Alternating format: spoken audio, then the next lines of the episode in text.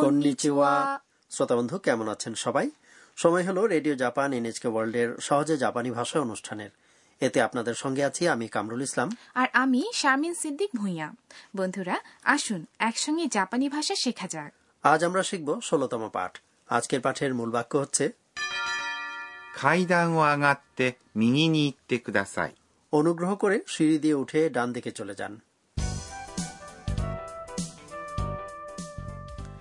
আমাদের এই আসরের প্রধান চরিত্র হচ্ছে থাইল্যান্ড থেকে আসা শিক্ষার্থী আন্না আন্না আজ তার বন্ধুদের সঙ্গে সিনজুকুর একটি বইয়ের দোকানে এসেছে এবার তাহলে চলুন শুনে নেওয়া যাক ষোলতম পাঠের কথাবার্তাগুলো আজকের মূল বাক্য হচ্ছে 階段を上がって右に行ってください。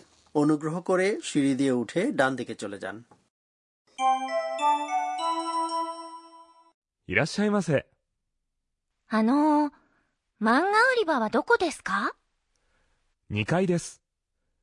階段を上がって右に行ってください。 এবার এসব কথাবার্তা ব্যাখ্যা করা যাক দোকানের একজন কর্মচারী বলল いらっしゃいませ。 আসুন ভেতরে আসুন বলুন কি লাগবে জাপানের দোকানগুলোতে এই কথাটি দিয়ে ক্রেতাদের অভ্যর্থনা জানানো হয় হ্যাঁ আমরা যখনই কোনো দোকান বা রেস্তোরাঁয় যাই তখন সব সময় কর্মচারীরা আমাদের স্বাগত জানাতে বলেন ইরাশাই মাসে কিন্তু এর জবাবে আমরা তো কিছু বলি না তাই না? না বলার দরকার নেই তবে আপনি মৃদু হেসে সামান্য নত হয়ে সম্মতি প্রকাশ করতে পারেন।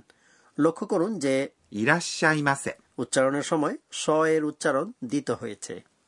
ইরাশাই মাসে এরপর আন্না দোকান কর্মীকে জিজ্ঞেস করল আনো 漫画売り場はどこですか ক্ষমা করবেন মাঙ্গা কমিক বিক্রির বিভাগটি কোন দিকে আন্না জাপানি কমিকের দারুণ ভক্ত বলে প্রথমেই সে মাঙ্গা বিক্রির স্থানটি সম্পর্কে খোঁজ নিয়েছে あの এই কথাটি কাউকে কিছু জিজ্ঞেস করার অথবা দৃষ্টি আকর্ষণ করার সময় প্রথমে বলা হলে তার অর্থ দাঁড়ায় ক্ষমা করবেন বা এই যে শুনুন ইত্যাদি ー、漫画売り場。 মানে হলো মাঙ্গা বিভাগ এই কথাটির মধ্যে আছে 漫画、 অর্থাৎ মাঙ্গা কমিক এবং রিবা বিক্রির বিভাগ বা কাউন্টার অথবা সেকশন ওয়া এটি বাক্যের মূল প্রসঙ্গের পর বসে দক্ষ মানে কোথায়? দেশ এটি হলো বাক্য শেষ করার মার্জিত শব্দ। কামরুল ভাই ডিপার্টমেন্ট স্টোরগুলোতে গিয়ে আমার সাধারণত খাদ্যপণ্যের বিভাগটি ঘুরে দেখতে ভালো লাগে। তাই যদি জানতে চাই যে খাদ্যপণ্যের বিভাগটি কোন দিকে তাহলে কি বলতে হবে? চলুন আপনাকে কিছু ক্লু দেওয়া যাক। খাদ্যপণ্য কথাটি জাপানি ভাষায় হবে 食品、 তাহলে কি বলতে পারি শকুহীন উড়িবাওয়া দোকো দেশকা পারফেক্ট শামিনসান চলুন আবার ফিরে যাই আজকের কথাবার্তায় দোকান কর্মী উত্তর দিল 2階です。 দ্বিতীয় তলায় 2階、 মানে দ্বিতীয় তলা এই কথাটিতে আছে একটি সংখ্যা 2 মানে দুই বা দ্বিতীয় এবং 階、 অর্থাৎ তলা আচ্ছা একতলা বা প্রথম তলা কিভাবে বলা হয় এক মানে ইচি তাহলে এটা কি হবে ইচিকাই অনেকটাই কাছাকাছি গিয়েছেন শারমিনসান সঠিক উত্তর হলো 1階、 যেহেতু ইচ কাই পরপর উচ্চারণ করার চেয়ে 1階、 বলা সহজ তাই এভাবে বলা হয় ইকাই ঠিক আছে আমি মনে রাখবো আবার ফিরে যাই কথাবার্তায় দোকান কর্মী বুঝিয়ে বললেন মাঙ্গা বিভাগ কোথায় আছে 階段を上がって右に行ってください。 অনুগ্রহ করে সিঁড়ি দিয়ে উঠে ডান দিকে চলে যান আজকের মূল বাক্য এটি 階段 মানে হলো সিঁড়ি を এটি হলো কর্মপদ নির্দেশক পার্টিকেল 上がって এটি একটি ক্রিয়ার তে রূপ এর মূল ক্রিয়াটি হচ্ছে 上がります。 অর্থাৎ উপরে ওঠা ক্রিয়ার তে রূপ পরপর ব্যবহার করে ধারাবাহিকভাবে ঘটা একাধিক কাজ প্রকাশ করা যায় তার মানে সিঁড়ি দিয়ে ওঠার পর আন্নার আরো কিছু করণীয় আছে তাই না হ্যাঁ এরপর 右 মানে ডান দিক に এটি দিক বা অবস্থান বোঝায় বলতে পারেন এ বা তে এরপর রয়েছে 行って、 এটি আসলে 行きます。 অর্থাৎ যাওয়া ক্রিয়াটির তে রূপ যদি ক্রিয়ার তে রূপের পর বলা হয় ください。 বা প্লিজ তাহলে এটি দিয়ে অনুরোধ বোঝায় এভাবে উপরে ওঠা এবং ডানে যাওয়া দুটি কাজই একটি বাক্যের মধ্যে প্রকাশ করা সম্ভব হচ্ছে তাই না হ্যাঁ এখানে প্রথমে সিঁড়ি দিয়ে ওঠা তারপর ডানে যাওয়া এই দুটি কাজ বোঝাচ্ছে। দুটি ক্রিয়াকে একটি বাক্যের মধ্যে জুড়ে নিতে প্রথম ক্রিয়া অর্থাৎ আগারিমাস বা উপরে ওঠা ক্রিয়াটির তে রূপ ব্যবহার করা হয়েছে। এবার শামিনসান আপনার জন্য একটা প্রশ্ন। ধরুন বলতে চান সিঁড়ি দিয়ে পাঁচতলায় উঠে বাম দিকে যাব। সেক্ষেত্রে কি বলবেন? আবারও ক্লু দিচ্ছি। বাম মানে 左、আর পাঁচতলা হচ্ছে গোকাই। এ তো আগারি মাস অর্থাৎ উপরে ওঠা ক্রিয়াটির তে রূপ হল আগাতে কাজে বলতে হবে গোকাইনি আগাতে হিদারিনি ইকিমাস ঠিক বলিনি আপনি ঠিকই বলেছেন চলুন এবার আমরা আরেকবার শুনি ষোলতম পাঠের কথোপকথন 階段を上がって右に行ってください。 অনুগ্রহ করে সিঁড়ি দিয়ে উঠে ডান দিকে চলে যান いらっしゃいませ。あのー、 漫画売り場はどこですか2階です。階段を上がって右に行ってください。 এবার টিচার আমাদের বুঝিয়ে দিন পর্ব জাপানি ভাষা শেখার এই আসরের তত্ত্বাবধায়ক অধ্যাপক আকানিত গুনাগা আজকের শিক্ষণীয় বিষয়টি নিয়ে আলোচনা করবেন এই পর্বে। নি পার্টিকেলের ব্যবহার বেশ কঠিন মনে হচ্ছে। এটি দিয়ে অবস্থান দিক এবং আরও অনেক কিছু নির্দেশ করা হয়।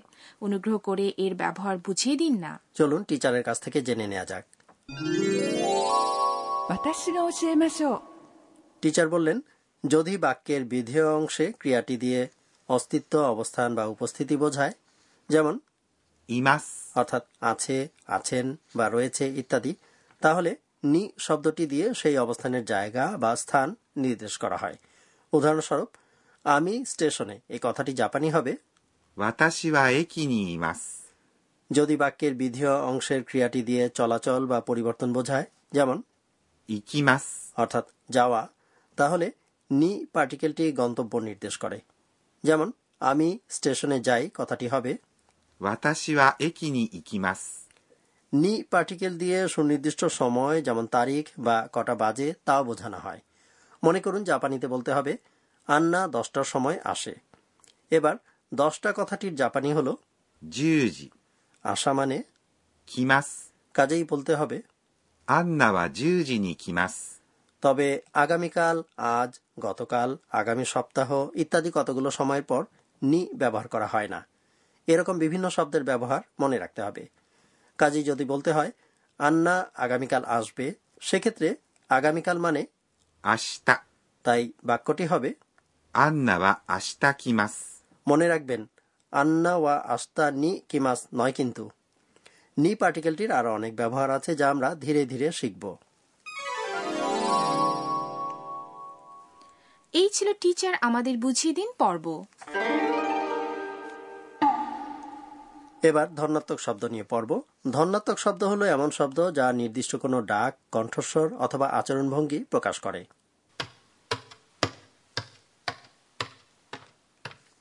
এটি হলো সিঁড়ি দিয়ে উপরে ওঠার আওয়াজ। এটি প্রকাশের ধর্ণাত্মক শব্দটি হচ্ছে তন্তম এবার তো মনে হচ্ছে কেউ দরজায় নক করছে। হ্যাঁ এটি প্রকাশের ধর্ণাত্মক শব্দটিও একই অর্থাৎ তন্তম এরপর শুনে বলুন তো রান্নাঘরে কাটিং বোর্ডে কোনো কিছু রেখে কেউ কাটছে তাই না? হ্যাঁ এটি প্রকাশ করতে একই ধন্যাত্মক শব্দ তন্তম ব্যবহার করা হয়। তাহলে আজ শেখা হলো ধন্যাত্মক শব্দ। তন্তম